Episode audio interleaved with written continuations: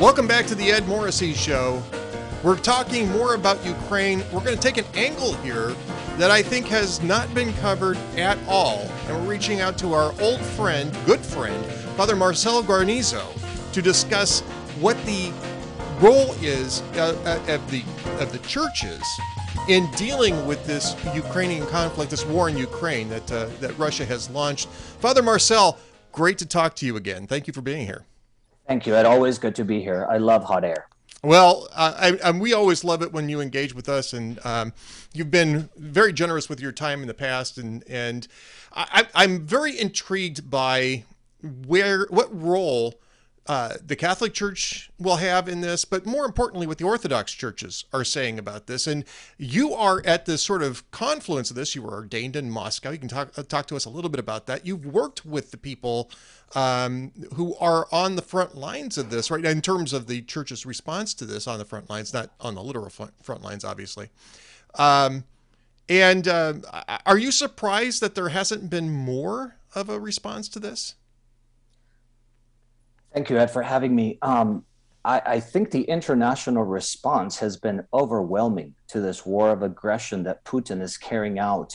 So, over 87 countries either voted or co sponsored the draft UN Security Council resolution, which Russia vetoed because they have veto power. So, there's no confusion at the international level. In fact, China didn't even support it, they merely abstained, right? Right. We have a massive humanitarian crisis, about 500,000 refugees fleeing, mainly through Poland, some through Romania, Slovakia, and Hungary, but Poland is completely flooded. I have friends literally at the border helping the refugees. And we have a vicious, lethal attack of Russian forces on the Ukrainian people, particularly cities like Kharkiv and Kiev, which is now being surrounded. We learned today that the Belarusian army is planning to possibly send their own army not the Russian army that's stationed in Belarus, but their own soldiers through the north to encircle uh, Kiev and, you know, um, try to seek a surrender, or who knows how far Putin will go, or destroy Kiev and just completely take over. So it's a real crisis. There's a three mile military convoy moving right now towards Kiev with lethal weapons and Putin is buying time, waiting for his forces, you know, to conglomerate in order to try to, you know, take over Kiev. Um, so it's a very serious situation. Um, the church, of course, uh, I think the biggest problem right now is the deafening silence of the Russian Orthodox Church, and in particular, Patriarch Kirill. And after the Russian forces had already started to move into Ukraine, he was congratulating Putin on what is known as the Defender of the Fatherland Day. And in there, he said, quote, I cordially congratulate you, speaking of Putin, this is the patriarch of the Russian Orthodox Church, on Defender of the Fatherland Day. I wish you good health, peace of mind, and abundant help from the Lord in your high and responsible service to the people of Russia. Yeah. He added, he added, which explains the problem, right? This is a fratricidal war. I know how many people in Russia have friends and family in Ukraine. So to allow this and not say that it is an unjust war, unjustified war, is completely unacceptable. But why is this problem occurring? He noted that with the active participation and support of the president, quote, many important temple building, educational, and social projects of the Moscow, Moscow Patriarch are being implemented. And this is really the truth. It's been decades now that the Orthodox Church has been receiving benefits, uh, benefits from Putin.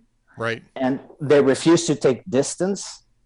And when you lose your economic freedom, you're going to lose your moral freedom to preach the gospel and the truth. And this has to be immediately, I think, the bishops' conference around the world have to contact the Russian Patriarchate and ask them to oppose this war and to ask the Russian soldiers, soldiers to lay down their weapons and return home and condemn Putin and all the people supporting this war.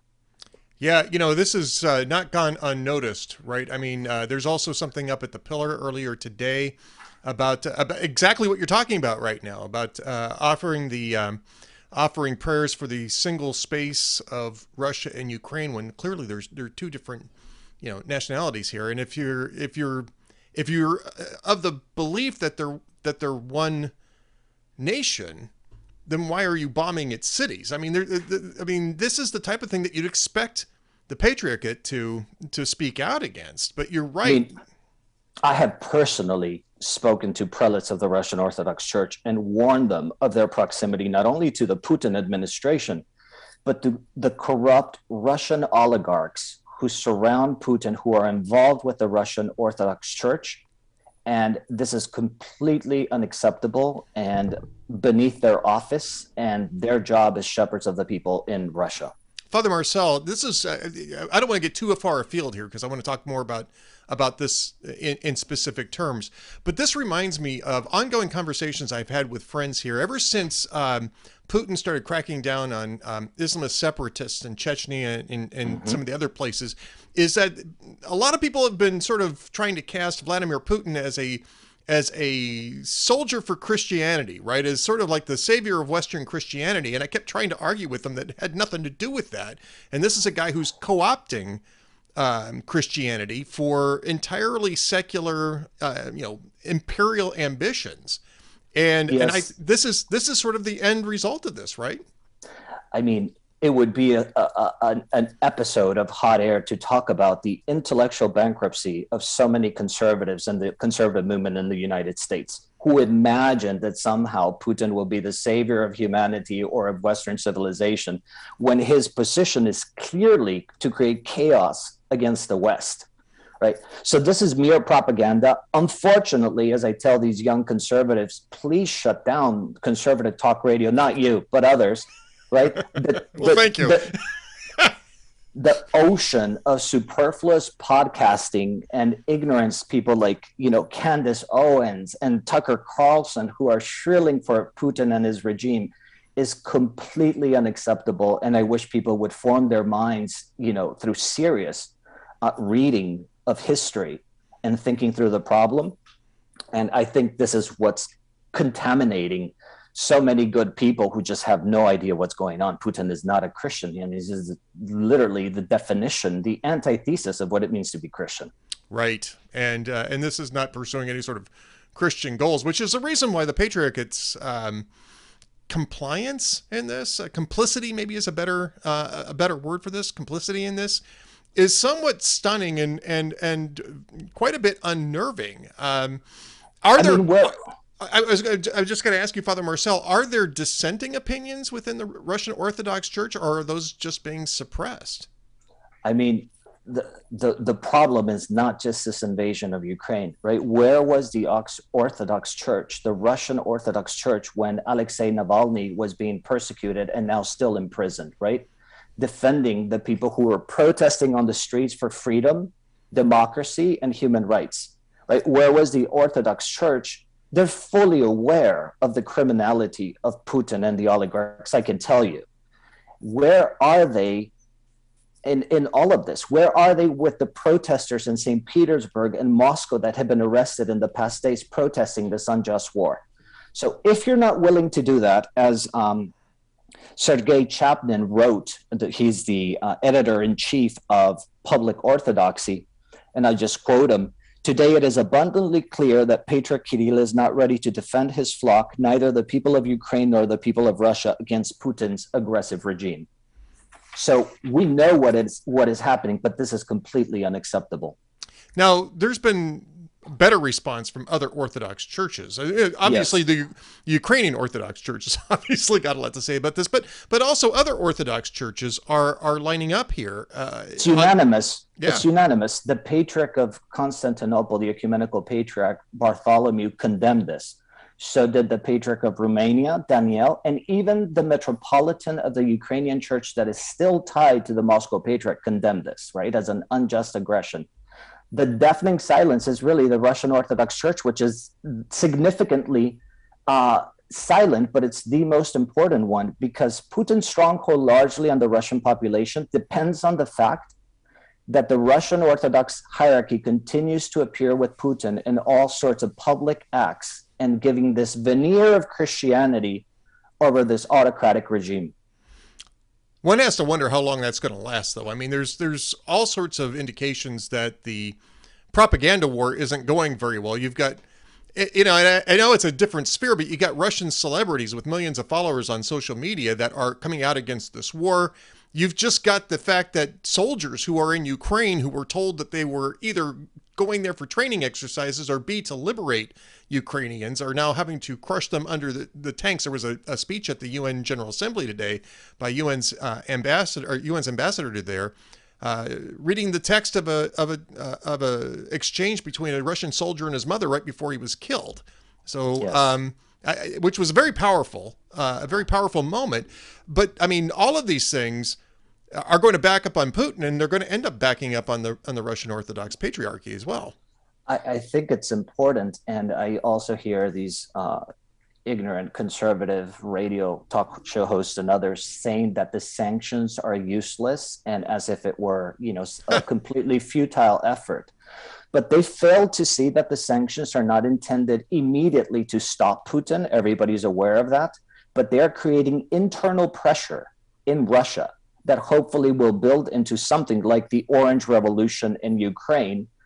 And especially if the Russian Orthodox Church comes out publicly against this war, because this problem has to be solved by just complete internal dissent in Russia to depose Putin uh, and his, you know, his cronies.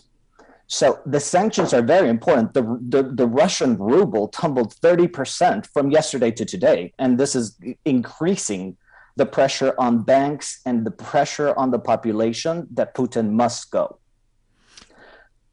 Besides that, hopefully there's covert efforts to have generals who see the problem, Putin threatening and putting his nuclear forces on high alert, that they at some point have to take action and take control over the nuclear arsenal and just remove Putin.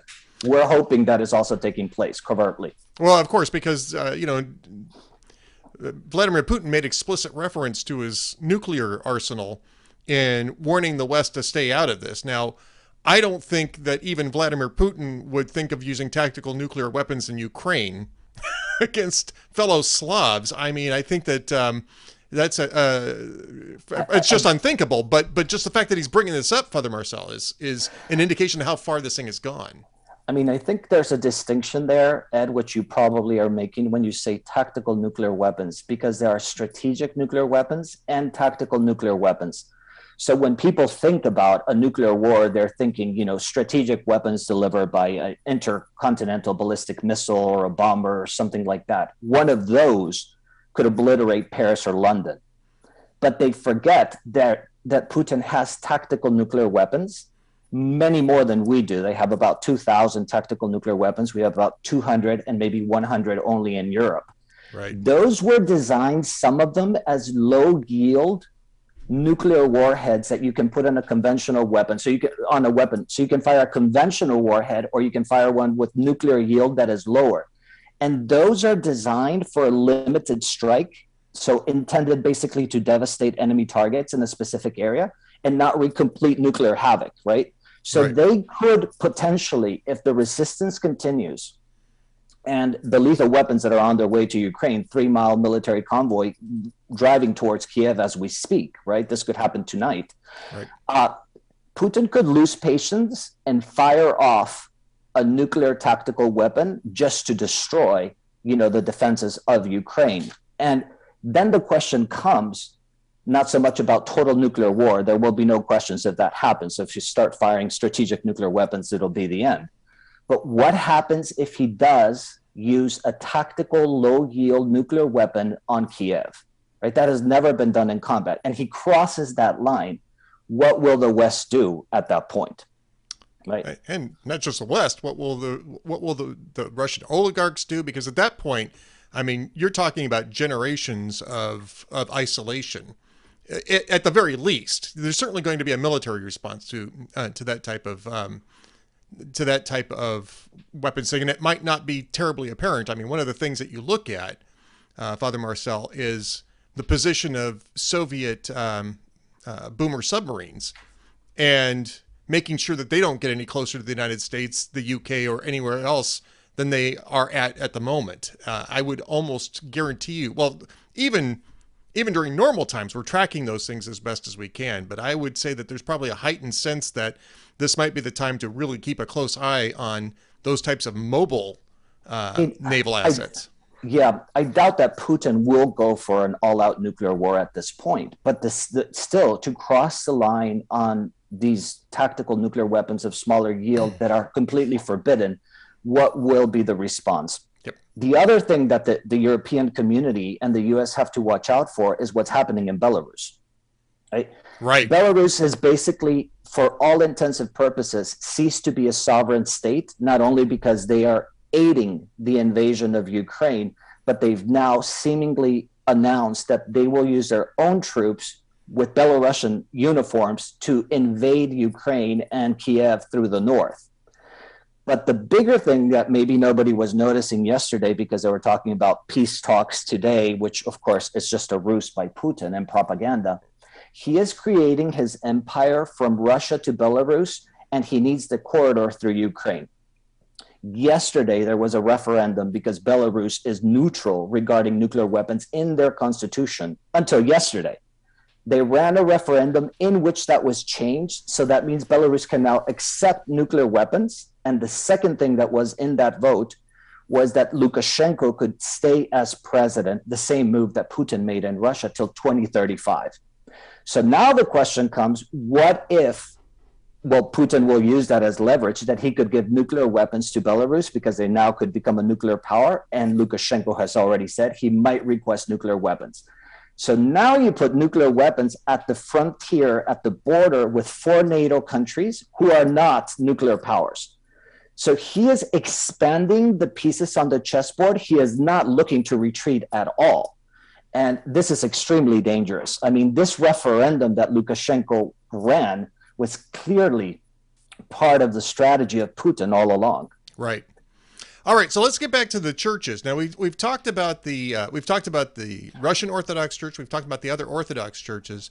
Uh, you know, Pope Francis um, actually did something fairly unprecedented. I want to say entirely unprecedented because I'm not sure about that, but certainly something unusual in directly going to uh, an ambassador to talk about um, this invasion. This was a, a couple of days ago. Um, yeah, and um, I mean, the Vatican's always going to be opposed to any sort of military action, and that's not a big surprise. And it's, it's fully consistent, of course, with, with Christian teaching. Um, what is the role that you've seen them playing? What is the role that the American bishops should be playing in this in this crisis? So I'm going to say that the Vatican is not opposed to all wars. It's clearly the teaching of the Church that there are wars that are yes, just true, yes. self-defense wars, and yes. clearly that was the case in Croatia in the 90s. It would be the case here, I would say. Um, and we also know that Pope Francis spoke uh, via telephone with uh, President Zelensky in Ukraine. So clearly, we know where where they stand, the, where the whole world stands. Right? There's been protests in Berlin against the war, hundred thousand people in Czech Republic, Hong Kong, all over the world. So they are definitely preoccupied about the problem and they have great intelligence because they have priests and others on the ground right this is almost during the cold war one of the best informations of intelligence was the Catholic Church in Poland. Right. Um, I definitely think all Episcopal conferences around the world should be calling, especially tonight, because the big attack on Kiev could happen tonight or tomorrow, depending how long it takes for those forces to get there to surround Kiev, uh, for prayer and fasting and to say masses immediately, but also to take up collections not the second collection that they take up in the Catholic Church with just a few hundred dollars. I already did that myself. No, no, real collections and send them to to Ukraine for the refugees. And um, I think Caritas Ukraine, Caritas International Ukraine, is a good way to send money for those who are interested, either to the Czech Republic, Poland, Hungary, Slovakia, who are helping the refugees, or directly to Ukraine. I think that hierarchy must immediately and publicly call upon the Russian Orthodox hierarchy to condemn this attack, right? As I said, the Patriarch of uh, Constantinople has called on this, as as have every every other, you know, serious figure in the Orthodox Church. They need to do so publicly. They must condemn this attack, and if the bishops of around the world are not willing to lead on this, I mean, that is really just a neglect of duty. I think the West should open up monasteries and convents, which are fairly empty, unfortunately, but I know those monasteries, to receive refugees. Because we are presuming two to three million people will be fleeing Ukraine, and it is not something that Poland can shoulder on its own, though, though they've been doing a heroic job. They should open up those monasteries and put these religious to work to help there's a lot of talk about social justice. I'd like to see it in action once in a lifetime. Uh, it's a great point. Um, Poland's been doing a, a, heroic job. Romania and Hung- Hungary uh, as well. Uh, Moldova, yeah. Moldova, which has, uh, which is clearly would be the next target if Ukraine falls. Um, I mean, the Russians have had their eyes on uh, Moldova for well ever since the collapse of the Soviet Union. Um, mm-hmm. So that's another piece that they want to put in place. But they are they have stood up and said that uh, they're opposed to this and they're taking in refugees. And so there's a lot of heroism that's going on out there. I think it, I think you're right that it's it's time to to force the uh, the the Russian Orthodox Church to choose between its Christian duty and its its secular ambitions here. And I'm surprised that they haven't seen that as of yet. Of course, and again, just to circle back around, this is a, a milieu which you're very familiar. You you you you were ordained in that milieu. You've worked in that milieu. Um, what do you think? Uh, just if you could speculate, what do you think the internal discussions in the Russian Orthodox Church are looking at uh, li- like right now? Is there is there also going to be a sort of a uh, a, a wave of dissent that's going to rise up against against the patriarch? there's a pretty strong control of Patriarch Kirill over almost everybody in the Russian Patriarchate. There are some good people, I believe, in the Russian Patriarchate, uh, such as Metropolitan Hilarion Alfeyev, who has a lot of friends in the West. I know him personally and have done things and worked with him when I was running aid to the church in Russia to help and cooperate after the fall of communism. Uh, it's going to be up to them whether they're going to dissent or whether particular uh, individual priests are going to start voicing their opposition to what is taking place. I mean, the Russian Orthodox Church is also very upset that the Ukrainian part of the Ukrainian Church, uh, Orthodox Church, broke away from their jurisdiction in um, uh, in Ukraine, and they're now autocephalous, recognized by the Patriarch of Constantinople. But this has become a political problem too. Not only Lavrov, but also other pol- politicians in Moscow talk about um, this idea. Putin talked about it as well that the Ukrainian authorities have cynically turned the tragedy of the church split into an instrument of state policy. So they're involving the religious aspect as part of one of the reasons for their domination, right? That they must correct the sin against the Orthodox Church, right? But it gives ample justification to the independence of the Russian Orthodox, uh, the Ukrainian church in Ukraine, because their complaint was that the Russian Orthodox Church was becoming an instrument of the state, and we see it now. Right, right, and this is the reason why. Um, just in general, I, I, you know talk about in terms of Italian history too, and mm-hmm. and and uh, you know the the um, the Risorgimento and and all of that is, is it's best when Christian churches aren't actually um, uh, partners uh, or or or a part of the state itself when they stand apart and and hold all everyone accountable, including those in power. I mean, I would say that obviously, since the common good is not in contradiction with the notion of a Christian society, right? It was in fact uh, the Catholic Church that for centuries built basically what was the West. So there's no intrinsic contradiction that the government protect that culture and that civilization, right? Right. The problem becomes when you have corrupt leaders like Vladimir Putin, who has clearly, without question, they know all of this the corruption, the stealing of the money of all these oligarchs, the murder of people, even in Moscow. Um, that you're collaborating or tacitly staying quiet in order to continue that collaboration is is just completely unacceptable. Well, it's it's sinful at it. the least, right? It's sinful at the least. Yeah. I've told them directly to their face, and they know what is happening, but they're going to have to make a choice whether they're serving Christ or they're serving you know, financial and other political interests, right? Indeed. Our Lord said, Of what good is it to win the world and lose your soul? So I definitely think all all hierarchies around the world should be on this problem publicly, calling the Russian Orthodox Church to do something about that, and materially and spiritually immediately cooperating uh, with the Ukrainians who are suffering at this hour.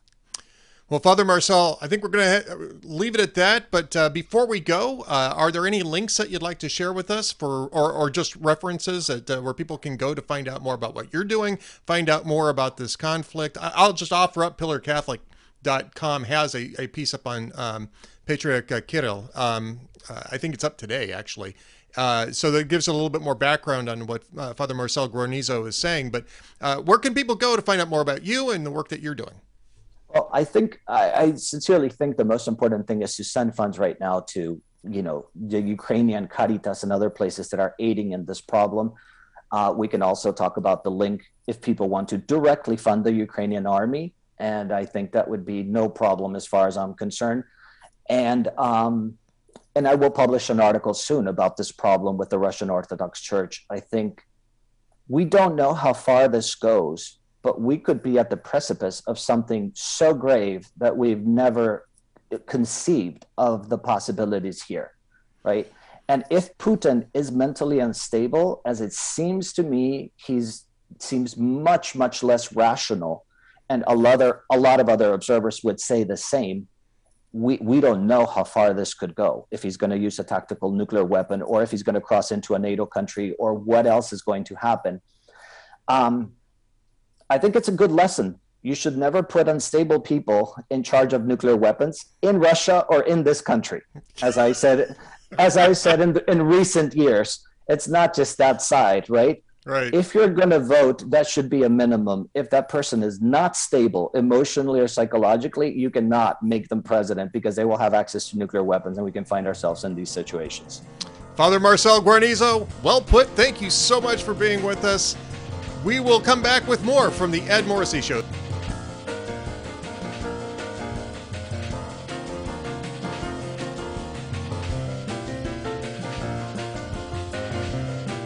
Welcome back to the Ed Morrissey Show. Joining me now to extend our discussion about Ukraine, Russia, and the war is one of my great friends, King Banaian of the Northern Alliance Radio Network. Uh, he's still on the air in Minneapolis uh, doing his business show and uh, talking about Ukraine. I was just on the show, in fact, on Saturday, and we ended up doing an hour's worth of discussion, King, and it was, man, I had a great time. So did I, Ed. Thank you so much for joining me then, and it's glad to glad to come back and return the favor to you. To you, um, yeah, it was a great it was a great hour. And uh, in fact, if nobody heard it, if you haven't heard it, uh, we're probably going to replay it as a special hour in a week or two. Oh wow, great! Well, that yeah. I'm, I'm I'm flattered. That's great. Um, I'm hoping that events will have changed uh, significantly since then. Um, over the last couple of days, I think what's significant is that they haven't changed significantly. Russia still hasn't really seized uh, much. I think they're close in Kharkiv, uh, but uh, but they're they're they're they're bogged down here a bit, and they're going to have to bring in heavier formations in order to in order to get over this impasse. And uh, this is a debacle if you're on the Russian side. Yeah, it seems to me if you uh, Russia badly underestimated not only the skills of the Ukrainian army, but sort of the willingness of the Ukrainians to resist, um, to not just muck their hand right away, for Zelensky not to sue for peace right away. So, as I understand it, at this at the time we're recording this. Uh, we are still waiting for perhaps uh, uh, any further reports of results from uh, uh from uh, peace talks that were held at the Belarusian-Ukrainian border. Uh, based on what I know, the, res- the, results were inconclusive, but I haven't really read any reports with detail. So all we know is that the fighting is continuing in this moment. Well, I don't know that there's much that you can that they're going to be able to do, right? I mean, the Ukrainian position is you guys need to leave, and the Russian position is no, you guys need to leave. So I'm not sure. I'm not sure where you go with talks along those lines, but I think what's clear is that Russia really needs to talk its way out of this.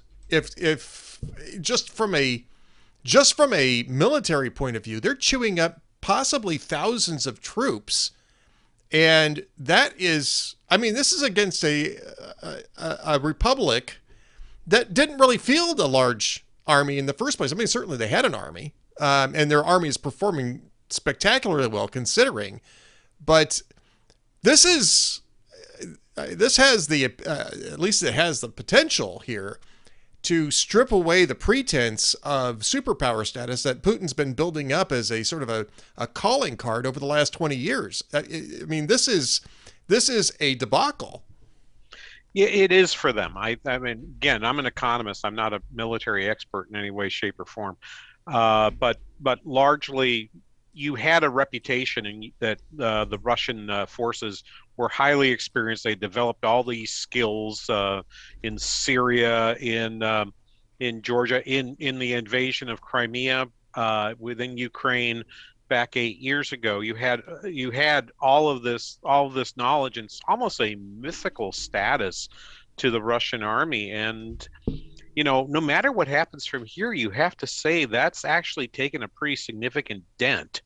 Um, and the and people who are for what I do, I try to watch prediction markets to see what's happening and and as opposed to thinking that this would be over in a matter of days you can now you now get people only saying there's about a 67% chance in prediction markets that Kiev will be in Russian hands by April 1st, not just March 1st, which is what we initially thought, but but even 31 days later, there's at least a, a reasonable chance that uh, that you that Russia will never even get to control Kiev, even though that was their principal target from the very first moment that they started. Yeah, this is. Um now you're you're seeing Belarus saying that they're going to send their army into the field, and that's going to make things a, a, a little trickier here too. I, I was talking with uh, uh, Father Marcel Guarnizo and uh, about really a, a, different direction on this. He was talking more about the uh, Russian Orthodox Church, the Ukrainian Orthodox Church, and, and, and some of those issues around there. But he did mention the fact that Belarus has. Um, changed its constitution. I, I hadn't actually caught up to this, but apparently there was a referendum in Belarus to change the constitution to allow for the deployment of nuclear weapons in their country, and uh, also, not coincidentally, to allow Lukashenko to keep running for president because that was probably not a big surprise. But the nuclear weapons thing is, especially in relation to what Vladimir Putin's been saying about nuclear weapons over the last couple of days. Yeah, the the, the uh, Belarusian referendum, which I think passed with like 67% of the vote, was uh, among other things a vote to allow Lukashenko basically to put in term limits, but to exempt Lukashenko from them. Uh, so there'll be term limits after he leaves office whenever he chooses to do that. Uh, that's awesome. But it also allows Russian troops to be permanently based in Belarus, which uh, has to be deeply concerning and, and probably was all part of a broad strategy to build a strategic buffer, Belarus and Ukraine together as a buffer against NATO, as, as what really appears to be Putin's main plan. Which is what's so surprising to you and me, Ed, is is that that we talked for months as if they would be trying to annex uh, the two republics. Maybe they would try to grab all of Donbass, but in fact, their their Russia's and Putin's aims have been far broader. It surprises everybody to think that they may wish to go all the way to NATO's border, not just in Belarus, but uh, to position because now they can position, think of it, missiles right on the border with Poland uh, and uh, and uh, from Belarus. And now they, if they had been able to take all of Ukraine, they might have been able to do the same thing to threaten Hungary, Romania, Slovakia, and other countries that border border on Ukraine. Well, this is part of what Putin was demanding, right? Was that we re- that we retreat from all those places. That he wants to go back to pre 2017 NATO positions where, uh, and I think actually the, the, the Baltic states were pre 2017 anyway. But, you know, Hungary, Romania, those were later additions.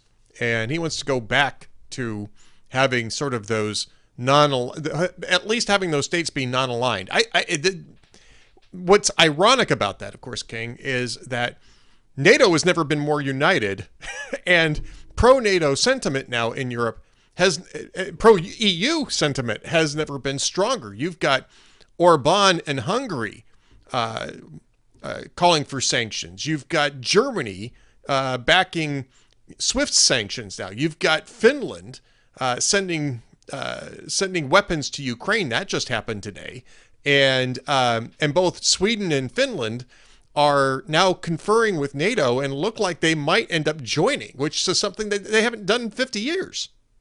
Right, uh, right, and and think about this. Uh, uh just in the last uh, two hours, reported that Zelensky, the pres- President Zelensky of Ukraine, has sent his application, signed his application for EU membership, uh, and. Um, and to be uh, and calls for the EU to immediately approve it, which they the you know uh, to, and to think that uh, the German uh, leader of the European Commission, Ursula von, von der Leyen, uh, says that Ukraine is one of us and we want them in. That wasn't true last week. No, that was. I mean, this is all extraordinarily different, and you just kind of have to wonder how did these things change and it is interesting to me, Ed, that it strikes me that some of the things that Europe is doing, we'll get to, and maybe maybe we, we will talk about the economic impacts in a moment. These are things which the EU is doing, which is not clearly in their economic best interest. That these are political decisions, and in some ways, emotional decisions being made by Europe who I've argued all along is the is who has to take the lead in these negotiations, uh, has to take the lead in, in, in you know in NATO. That as much as we think President Biden is the person who's who's running the show in NATO, it's really not, because it's Europe who's on the line here, and to watch the EU respond as it has has been really quite stunning to most of us who thought the EU was the weak link, and and even to Putin who thought that he could use these tactics to drive a wedge into into Europe. Well, he's done just the opposite. It seems. It seems like their their resolve has been. Uh, their resolve has been uh, uh, strengthened by what's happened in the last five days. And uh, again, we're speaking with King Banaian. And uh, King, look, I mean, um, I, I, do want to get to the economic impacts of these sanctions because I think that there's been some very interesting developments, including from China, uh, uh on on those on those points. But you know, a week and a half ago, Vladimir Putin pretty much had what he wanted, right? I mean, at least if he had stopped there, if he's, he he had the Donbass, he, you know, everybody in Europe probably would have settled for a hard partition allowing him to control the Donbass and, and Crimea. He had the EU split.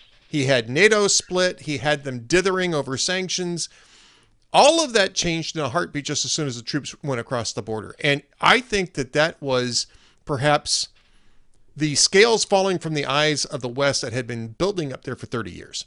And you and I have talked about this before is that we, a lot of people in the West bought into this idea of the the end of history and that you know Putin was just a guy who was you know pursuing legitimate state ends, you know, maybe through somewhat ruthless means, but but still was was really just uh, about protecting Russia's interests. This is clearly this is clearly now a, a man who is imperialist, militarily aggressive, and is uh, and has no no sense whatsoever of international law. He is rogue by any stretch of, by by any definition. He's rogue, and I think that the EU and NATO and the West has finally figured out that yes, Russia is an existential threat, and yes, we better start taking it seriously. Yeah, I agree. I I go back to the 30, you know, so it's almost exactly 30 years ago that the Soviet Union fell, uh, which which uh, Putin has said is the is the number one like the the worst event to have happened in Russia's history.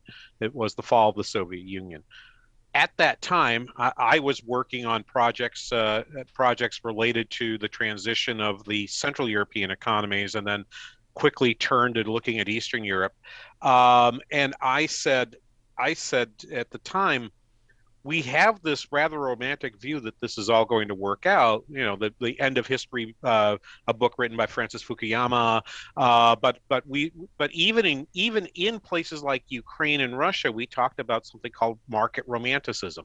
That somehow when you collapse the Soviet Union, communism would just would just melt away and and and free markets would form and so forth. We we're telling ourselves all kinds of stories about how the how the world would be would be changed we've held on to those stories for a long, long time, long past their usefulness. And we held on to them through 20 years of President Putin, who has been very, very clear. He announces his his contempt for all of that and then goes and does these things. And we didn't react until now. And I kind of really wonder what changed. Apparently, according to some reports, it was Zelensky saying to them in a video call, This may be the last time you see me alive and that and that for example it said that at that moment the four countries that were opposed to uh, imposing the swift sanctions uh, which i know we'll talk about uh, on them uh, uh, those four countries including germany italy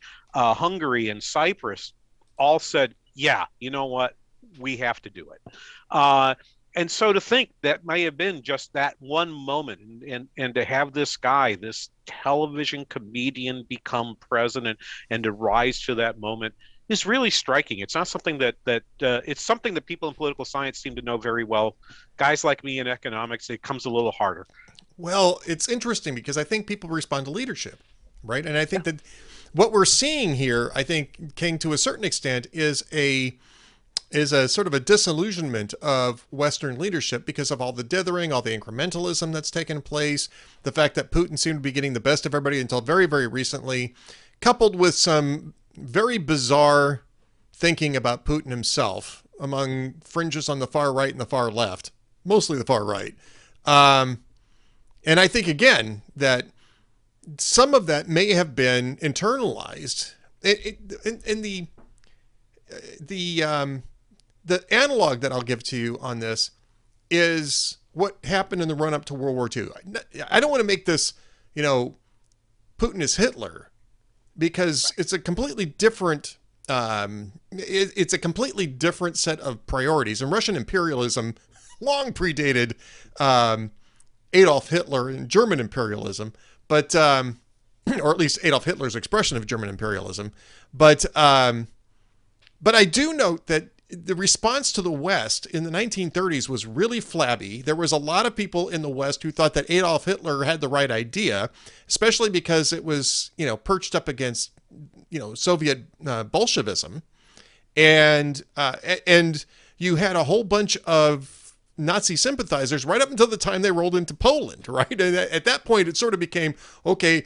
I guess this is serious, and I, I would almost say that we're seeing a replay of some of those same dynamics on both sides of this equation. You know, Putin's reliance on ethnic Russians as a pretext, the the whole border issues down there, uh, some of which ended up getting di- uh, diffused uh, because of just much better intelligence, much better communication. We could point out all of these stupid pretext uh, attempts. But we're, we were seeing the same flabbiness in the West, and which is a reason why I think that um, up until the moment that the troops cross over, I think that it was just you had this sort of non, you know, unserious approach to Russia for years, uh, from across the political spectrum and across the across the West. Well, we had assumed that he was a rational actor, and we talked about we talked about this on Saturday on my we show, and, and I, I just I'll come back to it in this form. We've seen two things happen to Russia's status, right? One, the veneer of, of near invincibility of the Russian armed forces has been severely dented, right? We, as we've talked about. But the other part that's been really dented in this that that I don't know how how Putin puts this back together is the idea that that Ukrainians and Russians are ethnic brothers that there is this Slavic brotherhood of people and Ukrainians and Russians would never really fight with each other because they are they are of course of the same people well, that has been severely dented here because if you, you know, particularly in the last 24 hours, it's one thing to attack military installations, but in Kharkiv in the last 24 hours, they've been blowing up apartments. Uh, they are they are shelling they are shelling civilian buildings. And any thought that there is any kind of ethnic brotherhood between Ukrainians and Russians in the last 24 hours particularly they've decided to just kick that aside because they just want to win. And that is also uh, having scales fall, fall from the eyes of the west to, to see that to say oh no he he clearly is willing to throw away all kinds of advantages just for territorial and material gain Well, let's talk about the material disadvantages now that are accruing to Vladimir Putin and the oligarchy in Russia. Uh, a wide swath of of sanctions have now been applied, really, in the last 48 hours, right? Since the last time we talked on Saturday morning. Right. Um, right. You have um, you have now some SWIFT um, restrictions put in place, not as broad as we perhaps would like. Uh, there were carve outs for energy sales, which is exactly how he's funding that. Putin is funding this. Um, uh, well, let's let's start with that. Let's start with the SWIFT sanctions that did get put in place, and then I want to talk about China's response in terms of credit that um, might end up amplifying that. Uh, oddly, yeah, yeah. Well, it's really interesting that that I was watching today two two major uh, indices that tell me what's going on in Russia right now. One was the exchange rate, which overnight uh, shot up to 110 rubles to the dollar. So a ruble at one time, back when I was working on Ukrainian issues in the early 1990s, a ruble traded for about a dollar. And so now we're talking about a ruble trading for a less than a penny. Right. Um, and it was about three cents not terribly long ago, uh, uh, two cents even last fall, and now it's fallen by more than half within about a week.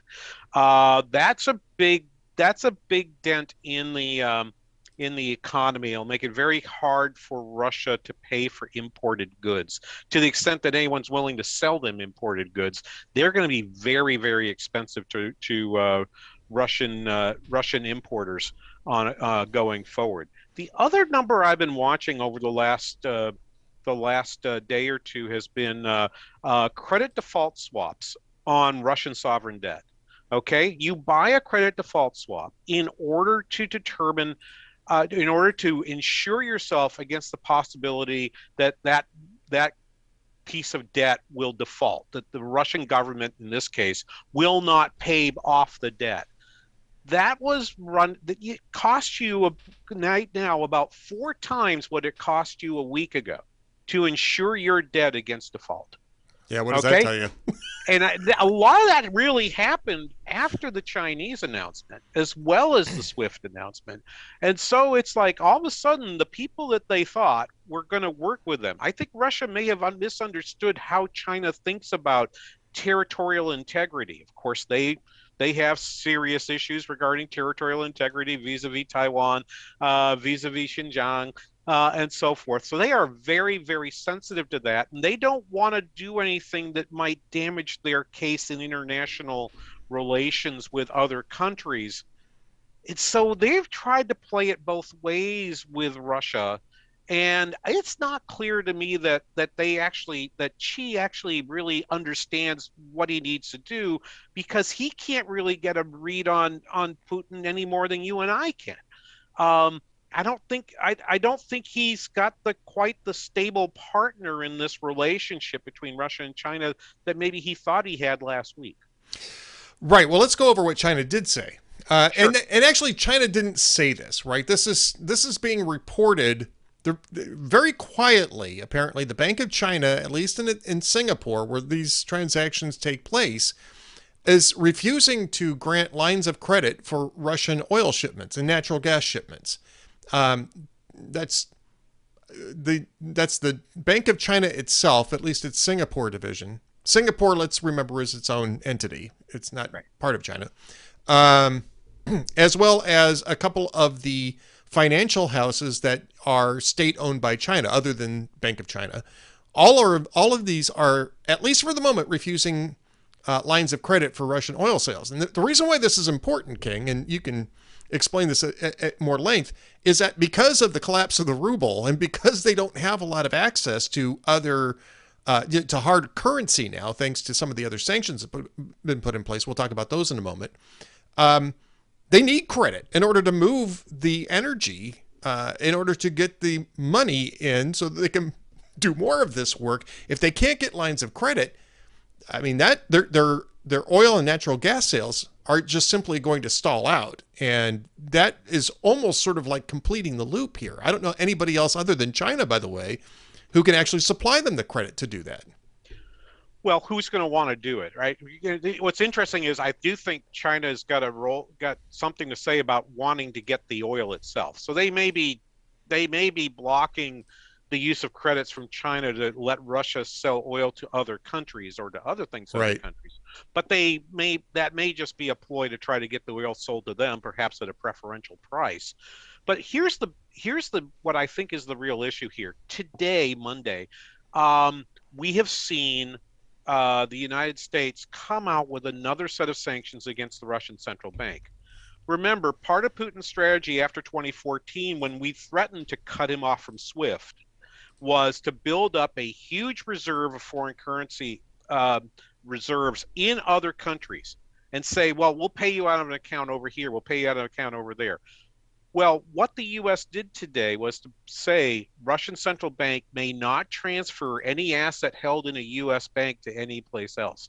Those are frozen in place, and it's kind of hard for me to believe that that Putin would have believed we wouldn't do that. But it appears that that's got that's got a fair amount of that's got there's a fair amount of money actually inside US banks that was pre-positioned for paying for goods and services. So the fact that the ruble declined so much inc- indicates to me that that Putin does not have the wherewithal to sell dollars into the marketplace to strengthen the ruble. He instead has to double the interest rate between you know, interest rates charged on short-term loans for for banks.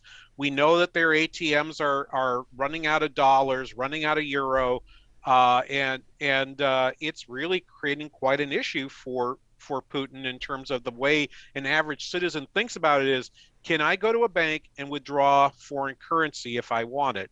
And increasingly, the answer to that is no in Russia.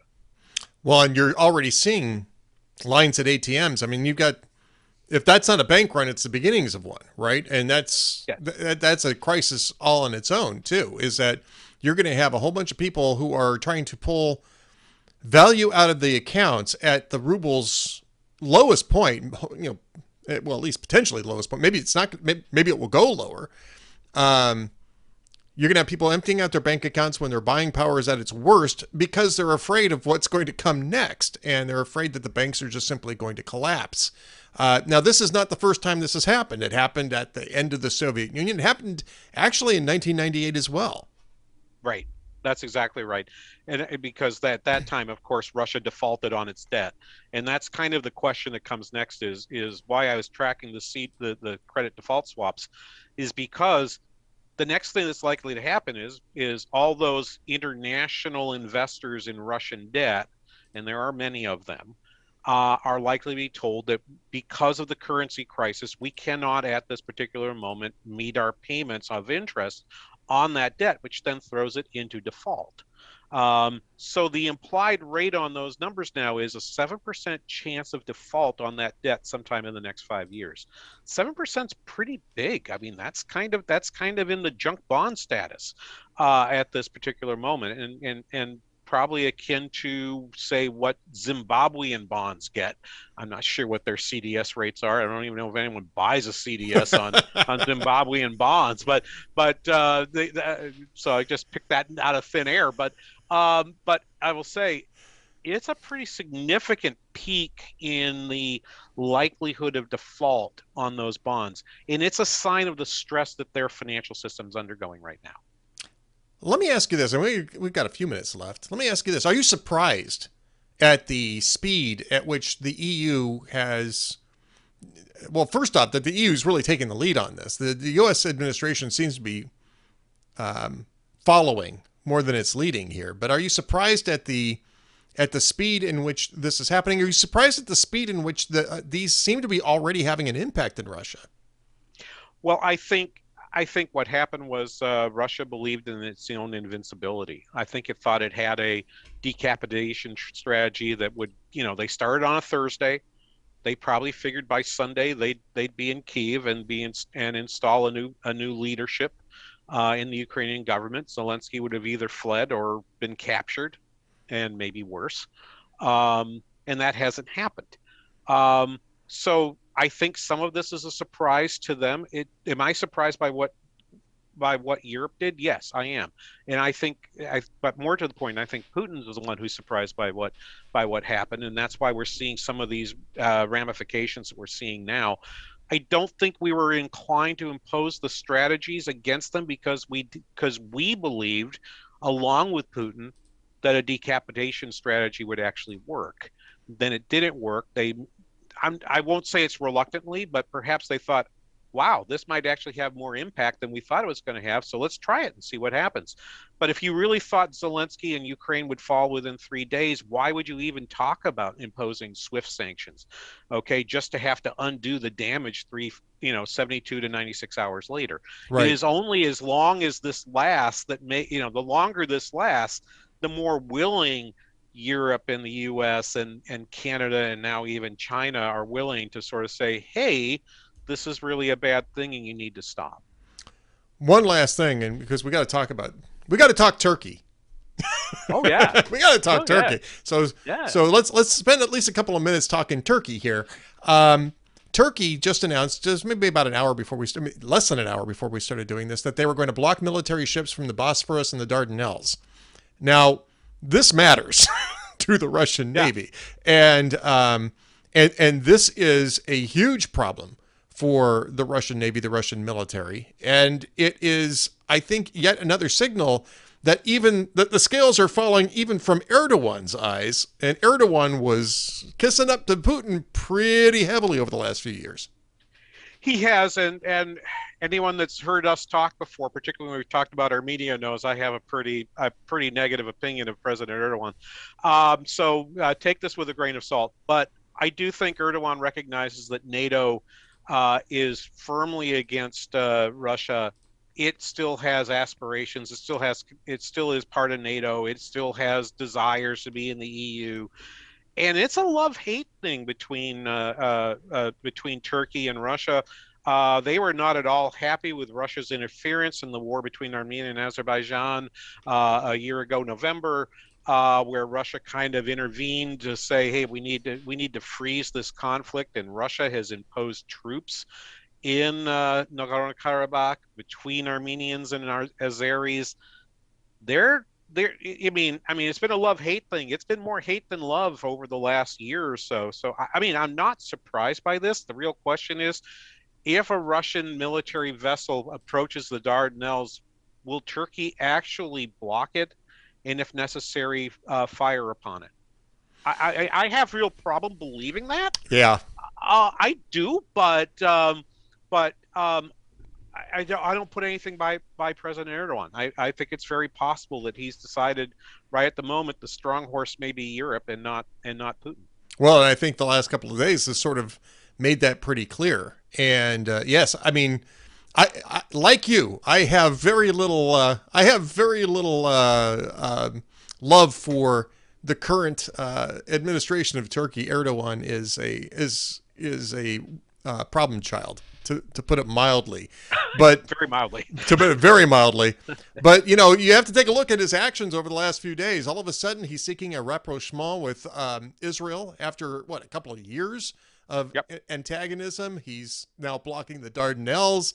He's uh, calling on uh, he's calling Putin's invasion of Ukraine a, a, a crime, and that uh, you in standing by Ukraine as a sovereign nation.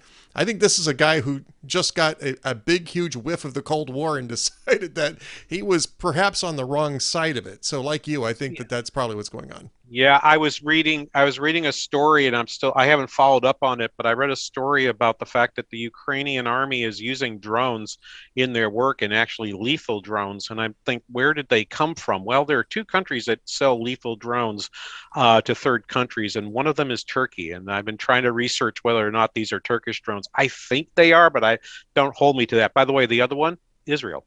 Right. Right. So, and Israel's trying to tread very carefully in this.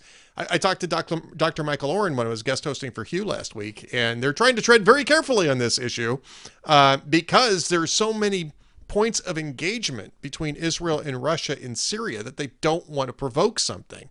But even right. Israel's starting to toughen up. I, I don't want to say even Israel because Israel is trying to do the right thing while protecting themselves as they should. but uh, even they're getting a little bit more bold about calling out Russia on this. And of course, there's um, a lot of people in Israel have relatives and, and ancestry in Ukraine too. So there's Right. there's that part of it as well. Well, King Banaian, um, remind people where they can find you and they can find your fine radio show, uh, even if you do invite some bald ne'er do well on occasionally to talk on it. Well, we are a business and economics program, the King Banaian Show on TwinCitiesBusinessRadio.com. We're we're live 9 to 11 a.m. on on Saturdays from Minneapolis, so that's Central Time, 10 10 in the east, 7 in the west, and uh, we'd be we'd be delighted. You can listen to us over uh, live. Uh, we live stream the show, so you are able to hear us from any place you want. I remember when when my mom was still alive that we would actually have her listening all the way from South Carolina. So if you want to listen online, please do. All right, King Banaian. You can also find him at Banaian Show at B A N A I A N S H O W, Banaian Show, um, on Twitter, and that way you can keep up with everything that's going on on the King Banaian Show. Uh, I'm Ed Morrissey, the Ed Morrissey Show, so stay tuned for more.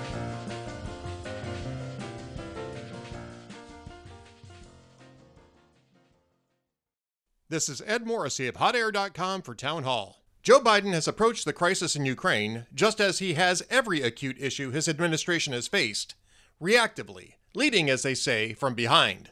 From the supply chain crisis to record inflation, the collapse in Afghanistan, and Biden's abandonment of thousands of Americans, right up to Vladimir Putin's war of aggression in Ukraine and energy policy, Biden has barely acted tactically, let alone strategically. Even as the U.S. ramps up the sanctions, Biden trails other Western leaders. Biden only agreed to limited SWIFT sanctions when Germany and Eastern Europe got out ahead of him.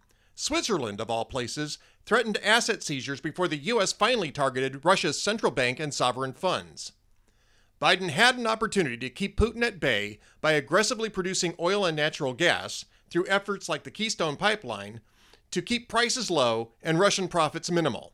Even in this crisis, Biden wants to avoid sanctions on Russian energy sales to keep even higher gas prices from further undermining his domestic support. Leading from behind is not leading at all. I'm Ed Morrissey.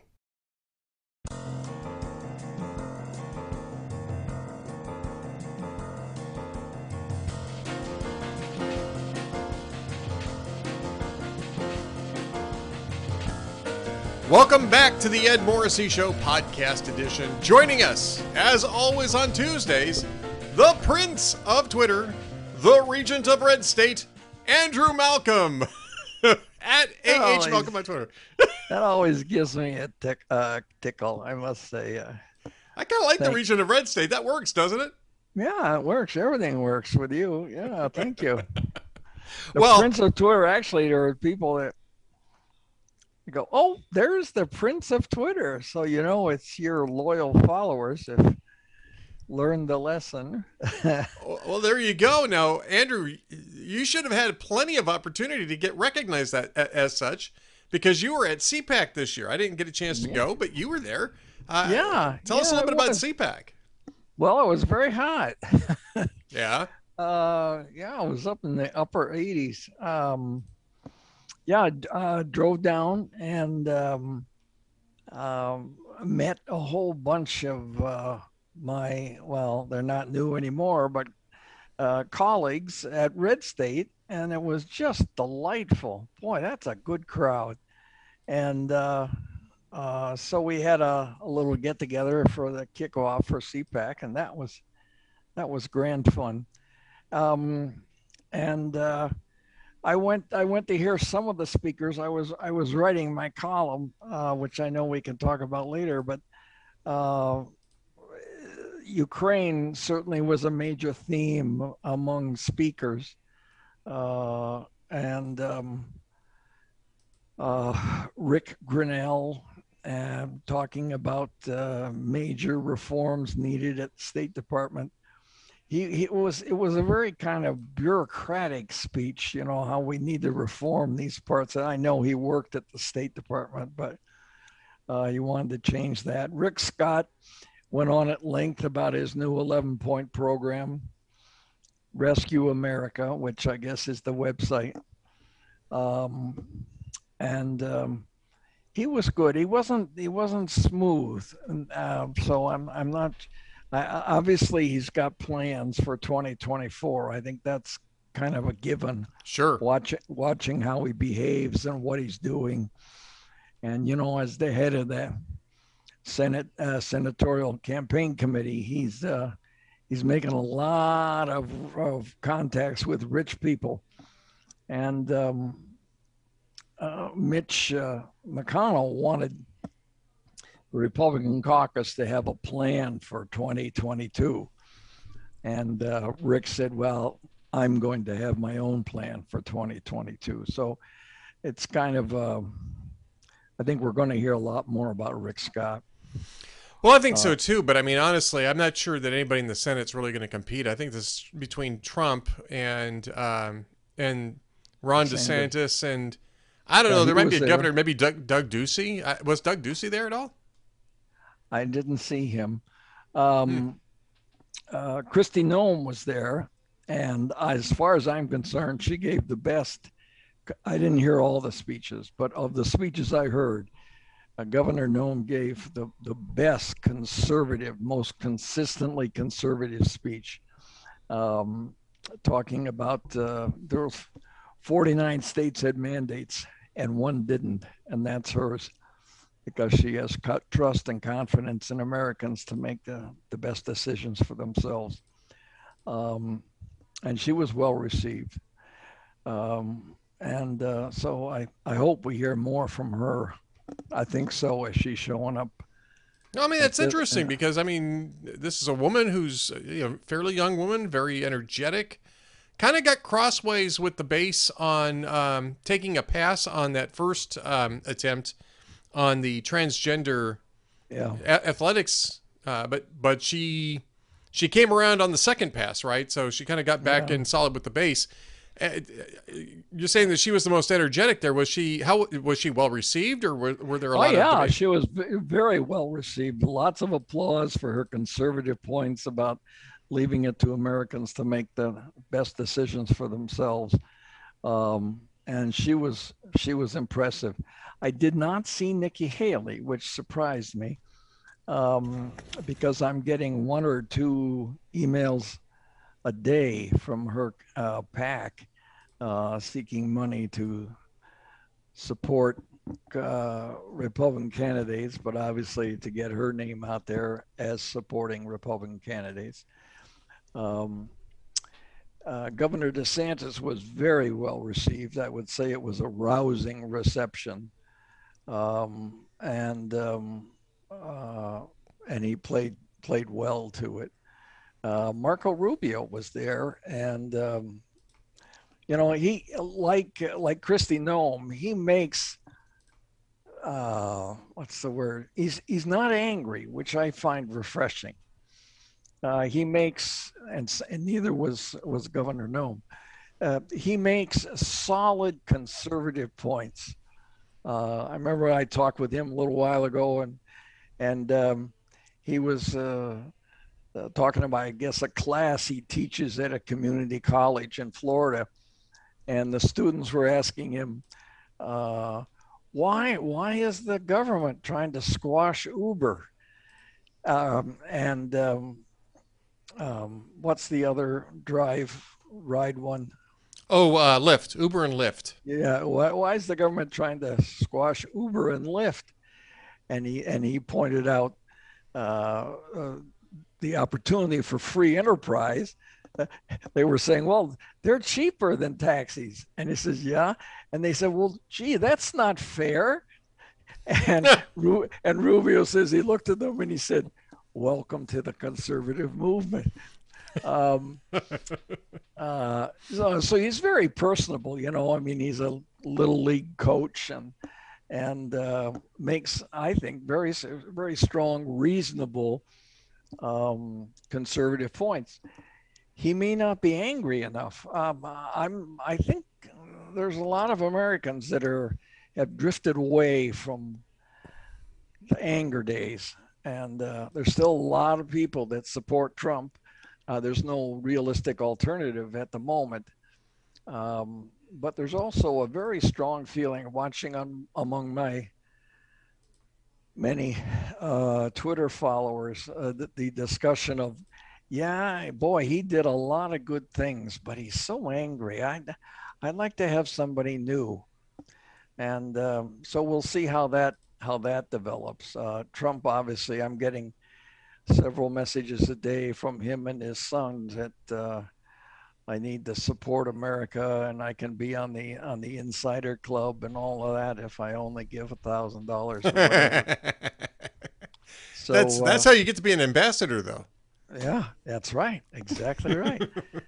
uh, so he announced uh, what was it? Is in March? Was it the is the thirteenth a Saturday? Uh, yes, I believe that's right. Yeah. Yeah. So no, it's the twelfth. Uh, yeah. So I think there's a it's you have to check online, but I'm pretty sure that Trump announced his next rally for uh, Florence, South Carolina on uh, March 12th. All right. Um, so he's going to be doing, uh, I think, one or two a month. And then, of course, uh, he was the wind up speaker on Saturday night, and uh, the lines were forming not from CPAC, um, what do you call it, um, attendees, but people who wanted to see Trump. They were forming early in the afternoon for a 7 p.m. speech. And as you might imagine, um, but uh, you know, this time uh, was a little strange. There was not, uh, at least among the CPAC people that I saw and interacted with, there was not a lot of uh, Trump buzz. They love him, but um, they they they didn't seem all that excited or desperate to see him as I had expected to be. Well, you and I um, have been at CPACs before where, where Trump was speaking, and there was always a ton of it, uh, almost electricity in the hallways over yeah, yeah. over the Trump speech, right? I yeah, I didn't uh, I didn't pick that up this year, but uh, I mean they love him, uh, but and you know, there wasn't a whole lot of media on it either. Uh, Red State did a, a, a one or two pieces, uh, but um, I didn't see much uh, much anywhere else. And if anybody wants to catch what he said, it's archived at uh, c-span.org. Uh, a few minutes after all of those speeches, uh, C-SPAN puts them in the archive, and they're searchable and excerptable. And oh, I mean, it's just an amazing resource when you want to catch up on stuff. Well, indeed, absolutely. Um, you know, you talk about there not being a lot of media attention to CPAC this year. I mean, I kind of noticed that too. And I, I, mean, you were there and you're part of Red State. Um, town Hall was there, and there was some Town Hall coverage. PJ Media oh, yeah. was there. Um, but I didn't see a lot of mainstream media coverage, and part that may have been because of Ukraine. I mean, honestly, it's been more or less the the the big story, the only story right now in the media. Yeah. So I mean, it just um, it, yeah, it might be it might be part of that because this is an election year. Normally, you would get some coverage of CPAC. Yeah, yeah, you would. Um, well, you know, as I mentioned in the column, Putin is a wily son of a gun, and uh, you notice he uh, took over Crimea when Obama was president, and then at the end of the Obama term, uh, he stopped doing all this uh, annexing uh, uh, because of Trump. Right. It, plain and simple. Trump is unpredictable. Uh, he's a bully like like Putin at times, um, and you know the media likes to portray Trump as as loving Putin, but um, he put more and tougher sanctions on Putin than um, than Obama had.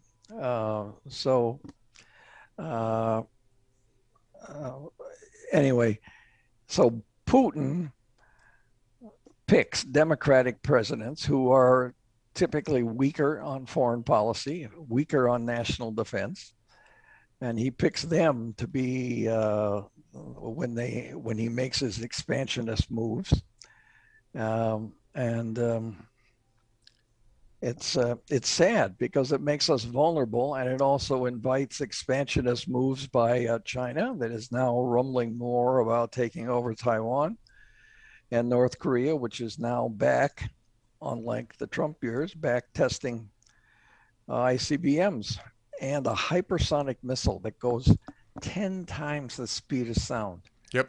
That's that's 4,000 miles an hour. You you you don't shoot those suckers down. So, um, yeah. So it was a it was an interesting time, and obviously Ukraine was is uh, the big story. The thing that strikes me about the media on Ukraine uh, is, and we can talk some more about this if you want, but is Sure. um, is the the coverage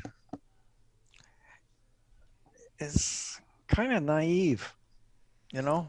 I mean, it's a, Yeah, I mean, Oh, even, even oh. from some of the even from some of the old hands. I mean, I'm just I, I, as as you're seeing this, I, I'm seeing a tweet from Richard Engel, who's Yeah. you know a, a, a- a he's a good veteran, veteran, yeah. good veteran, uh, you know, war correspondent, foreign affairs correspondent, did some great work in Afghanistan during the collapse there, and you know he's got a tweet up. And you know, tweets are tweets. You know, it just it's you're the prince of Twitter Tweet, because yeah, you know what tweets are? They're sticky notes. they're sticky That's notes, right? Yeah. Right. But so this was what he tweeted.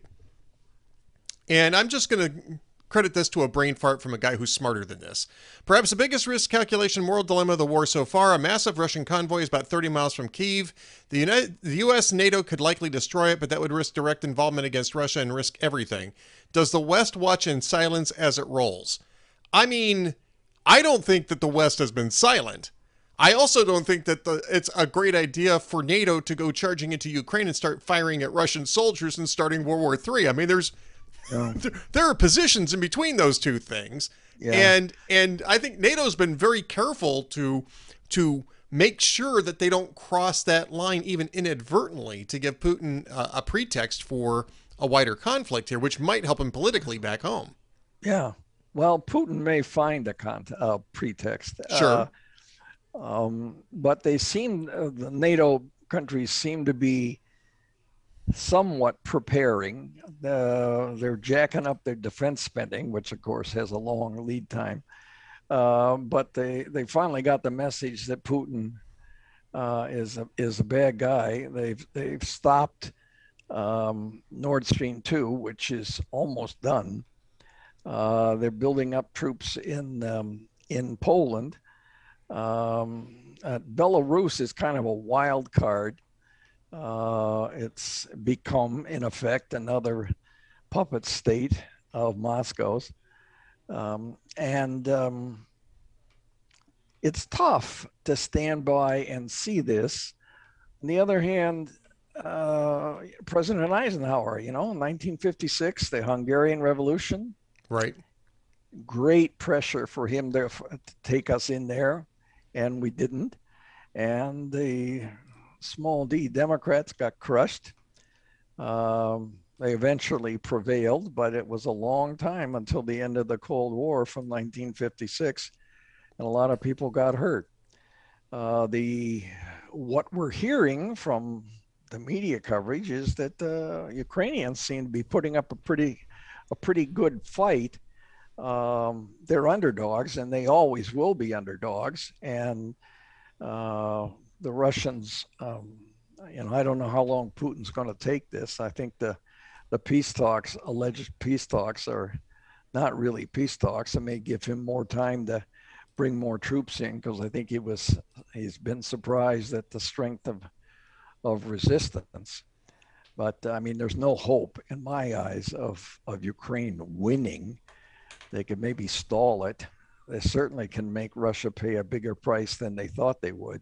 And they already have. I mean, I think Yeah. everybody figured by day three they'd have Kiev, Kharkiv, and um, and maybe even Lvov in um, in Russian hands, and they don't have any of those. No, They haven't No. taken any. Uh, I, I think they've got part of Kharkiv, and they're on the outskirts of Kiev, but they haven't really seized any major population centers, and it's been um, a nightmare. It's been bogging down all over the place. And I, you know, I've got some, I've got a couple of things that are going to be in the same podcast coming up in this podcast from King Banaian and and Father Marcel Guarnizo talking about different aspects of that. But I think that you know when you're talking about the media coverage of this, just getting it back to the media coverage of it, I think that you've got. I mean, I think it's been a mixed bag. I'm actually still uh, still thinking that they're doing a fairly decent job because it's a moment by moment story, and so they're more or less sticking to the moment to moment because I mean things are changing on the ground so fast it's hard to do anything else. The analysis I've seen has been mostly of the uh, is Joe Biden leading from behind? Should he be leading from behind? Is that the best position? Allahpundit wrote about that today. I, I, disagree with his take, but I mean it's certainly uh, it's certainly out there. I think I think when you're leading from behind, uh, strategically, that you you can make a case for that. But the problem is with Joe Biden, he leads from behind on everything. He's entirely reactive. So it's hard yeah. to credit this to a grand strategy. It looks more like the EU is moving forward in spite of Joe Biden, especially on sanctions like SWIFT and and some of the other things, than um, than because he's leading them along that along those lines. Um, you know, we, and, and some of that stuff we we won't know for months. You know, we'll hear more about the the you know the behind the scenes stuff and who said what to whom later on. So some of this is still fog of war, even though we're not actually involved in the war. But I mean, for the most part, I'd say that the media coverage has been pretty decent. Uh, what's what's been your assessment? And certainly, you could see this at CPAC. You were you were I'm sure yeah. you were right up close to this. Yeah, they uh, well, as I sort of hinted before, I, haven't sat for hours and watched it and studied it, but right. every time every time I see it, I'm struck, even by the veterans, with the golly gee aspect of it. Right. You know, you know, I mean, uh, oh, explosions and bombs, and we see the same tank crossing the same bridge over and over and over again. I know you don't have film, uh, a lot of, or at least at the beginning, didn't have a lot of film, but it's like, wow, look at this. Here's a burned tank. Uh, and then they show jets flying over and identify, misidentify them.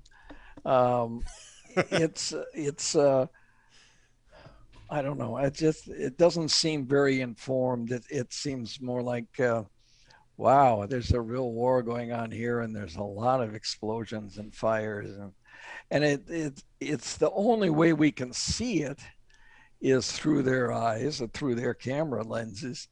Um, and I guess we should be thankful for any of it. It seems kind of strange to uh, have film up close. Well, it's not really up close, but uh, sort of up close uh, in the in the actual fighting. I mean, we see the aftermath, and it's still smoking, so it's not been a long time. Uh, but uh, and I don't imagine the Ukrainians are steering reporters to the vehicle tanks and stuff that planes that they've lost. Um, and I was impressed. this is what you do when you're uppity. Uh, with the Ukrainians uh, had a mission, they, they sent uh, commandos and planes in and attacked a Russian base, air base, about 20 miles inside Russia. right. And, you know, it's not going to change the course of the battle, but it is kind of like, hey, we're here. Um, and there's a difference. You know, if uh, it's the same thing in sports and in war, Russian soldiers are conscripts, plain right. and simple.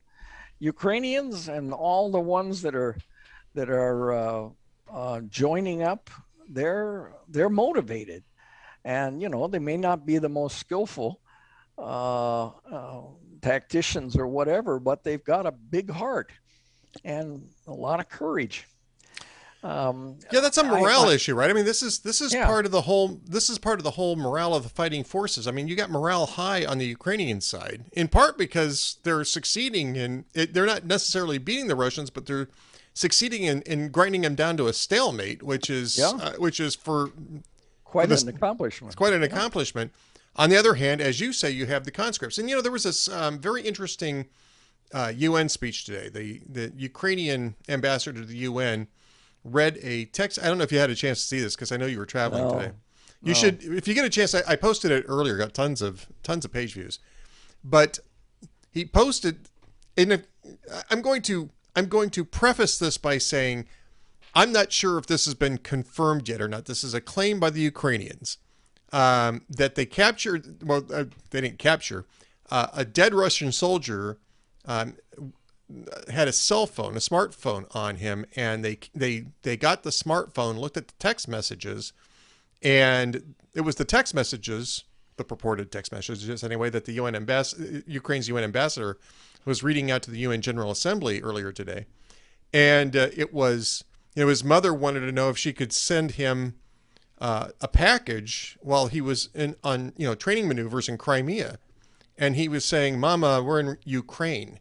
and you know they told us that we'd be welcomed uh, here, but people are calling us fascists. They're laying down in front of our tanks. Um, it's very bad. And then he was killed moments later.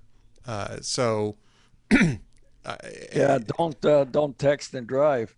Well, you know, don't text and go into war. But I mean, it, it, part of this, I mean, just to speak to the morale, the, the sense of morale, is that you've got young conscripts who haven't been battle tested. I mean, we talk about the Russian military as a battle tested unit because they, you know, they fought in Af- you know, the Russians fought in Afghanistan. They fought a long in time ago. But it was a long time ago. They fought in Chechnya. That was a long time ago. they don't even have an, you know, uh, an NCO corps that's been around long enough to have um, to have benefited from that experience, let alone an officer corps, let alone the let alone the, the enlisted corps. And it's very clear, I think, right now that this is an army that really doesn't hasn't it's it's poorly generaled, it's badly trained, its morale is really low. And I think that the longer this goes on, the worse that particular issue gets, and it matters in a war. Yeah, oh yeah, I, I absolutely agree with you 100%. You know, it reminded me that uh, Biden is in over his head, and I think maybe the Russian soldiers are. Putin may not be. I, I he's a wily guy, and I I credit. Remember in 2012, the last debate, Mitt Romney said Russia is a very serious strategic competitor, and Obama and and Biden both made fun of him. Say, well, the the Cold War called, and they want uh, they want you back. Uh, but Romney had clear eyes about it. Yep. Uh, and um, it's not the old Soviet Union, which wasn't as strong as we feared at the time.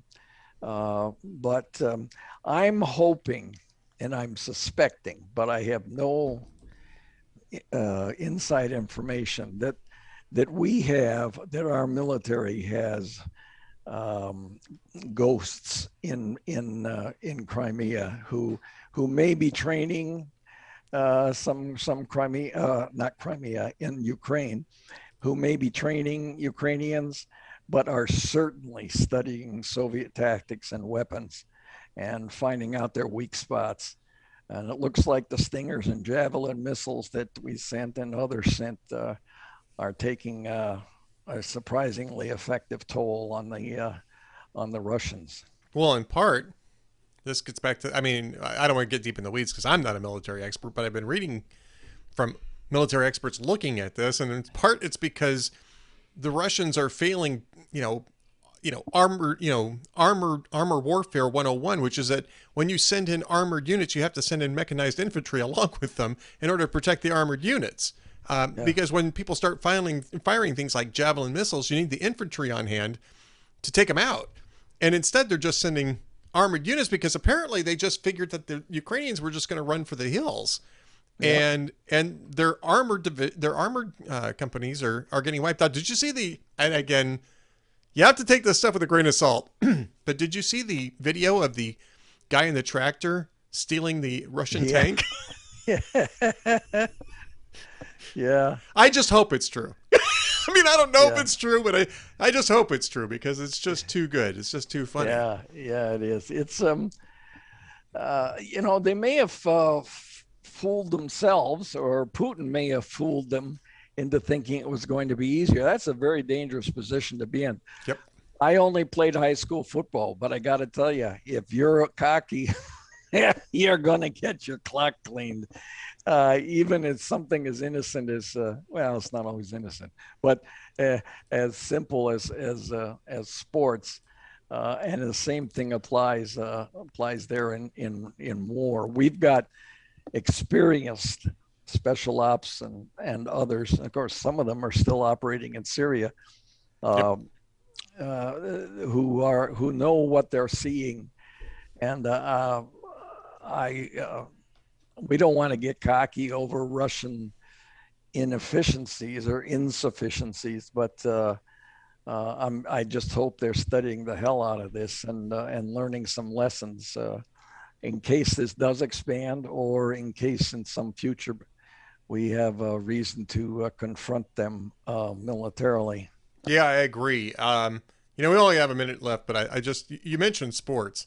Have you noticed that? Have, have you caught up to all the different uh, all the different sports leagues that is presently kicking Russia yeah. and Belarus? I mean, I mean, Isn't that something? FIFA, that's a big deal. I mean, that's World yeah. Cup soccer, and Russia was going to be competitive in that, and they've yeah they've kicked them out. The uh, International Olympic Committee at first was just saying, well, you know, you, you can't use the because uh, they're already under uh, under suspension for doping, uh, but now they've just been kicked out um, of of Olympic competition in the future. We're talking a couple of years from now. Um, so yeah, I, I mean the the hits just keep on coming for the Vladimir thing, Putin. The thing that drag there was a a piece today uh, on I guess it was the wire service talking about a U.S. governors uh, taking a stand and and then they're vowing that they're uh, not going to buy any Russian vehicles and everybody should stop buying Russian vodka. And we're still buying 600,000 barrels of Russian oil a day. Yeah. Yeah. 650,000. You know, the, the, um, the Keystone pipeline would have delivered 800,000 barrels a day and uh, now we're right to our and right and directly to our refineries. Didn't even have yeah. to have it shipped there. Yeah, yeah, yeah, crazy. Yeah, exactly right. I mean, it's so. There was a wonderful tweet showing um, a uh, a pipeline after construction, and it's a beautiful greenway through the forest, grass yeah. growing and everything, and a titanium mine for your electric car batteries. And it's the ugliest open pit Yeah. Pink Doug. Oh. Yep. Yeah. Yep. Yeah. It's amazing. By the way, just one last thing on that, then we got to get to the jokes of the week. Um, uh, maybe you heard a couple new ones at CPAC. I don't know if they're clean. No, we'll we'll, we'll no, try. Them. No. Oh, okay. yeah. Uh, but um, this is uh, a statement that just came out from the Walt Disney Company. Given the unprovoked invasion of Ukraine and the tragic humanitarian crisis, we are pausing the release of theatrical films in Russia. Now, Wow. Want to want to guess what the next film that they were going to release in Russia was going to be? Oh. What the title oh. is? I mean, you you you won't know what the you won't know the film, but I mean the title is rather ironic. What it's is it? Turning Red from Pixar. Oh. yeah, that's a good reason to pause that one. and also maybe not show it in Ukraine. Yeah, yeah, maybe not. Maybe not. All right. Let's get to the jokes of the week from the Prince okay. of Twitter and the Regent of Red State. Yep. Well, uh, these are all replays uh, because uh, they're not doing much uh, new stuff. Um, uh, and, uh, Conan, you know, we got the Academy Awards coming up. Uh, Conan replays was 80. This is some years ago. 82 year old Christopher Plummer is the oldest actor ever to win an Academy Award. Of course, when last night's show started, he was only 79. um, uh, and uh, Jay Leno replay, excuse me, excuse me. Congratulations to President Obama's former aide, Rahm Emanuel. He's just been elected mayor of Chicago with more than 120% of the vote. Well, that's a you know in Chicago that's a that's a nail biter right there. You know, I got I, I tell you a story. One of the first times I voted was in Chicago, and I was going overseas for graduate studies, and so I voted um, absentee. And in those days, it wasn't the mail-in stuff and all that. Yeah, so I went down to City Hall upstairs. The woman gave me the ballot, and she said to me, "Now, when you're done with it, don't seal it." I said, okay. And I went over to the booth and I started voting and I voted the complete ticket. And uh, probably not the way that the Cook County uh, Pauls would like me to vote. Um, and uh, I, I finished, put the ballot in the envelope, and on the seal of the envelope, it says, be sure to seal the envelope. So I did. And I took it back and gave it to her, and she said, wait, you sealed the envelope. I told you not to. And I said, yeah, but it says right here.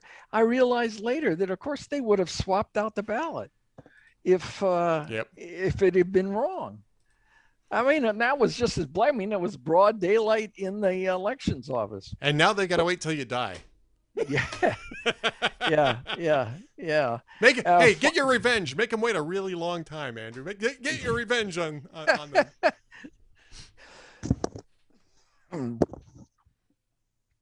So, um, oh, okay, it says uh, Meyers replay. It says the late fashion designer Karl Lagerfeld uh, reportedly left part of his $125 million fortune to his cat. Said the cat, "Oh, he died." yeah. well, there you go. I think that's uh, I think that's a fine set of uh, jokes of the week from Andrew Malcolm at AH Malcolm. He is the prince of Twitter at AH Malcolm, and of course the regent of Red State, RedState.com. you can find the link to his uh, posts at AH Malcolm on Twitter. Uh, but you can go to redstate.com and look for him there as well. Andrew, we'll talk to you next week, sir. Thanks and welcome back to Okay. back, sir. yeah. Thank you. We'll see you then, and thanks everybody. Thanks, Andrew. We're going to keep on going. Stick around for more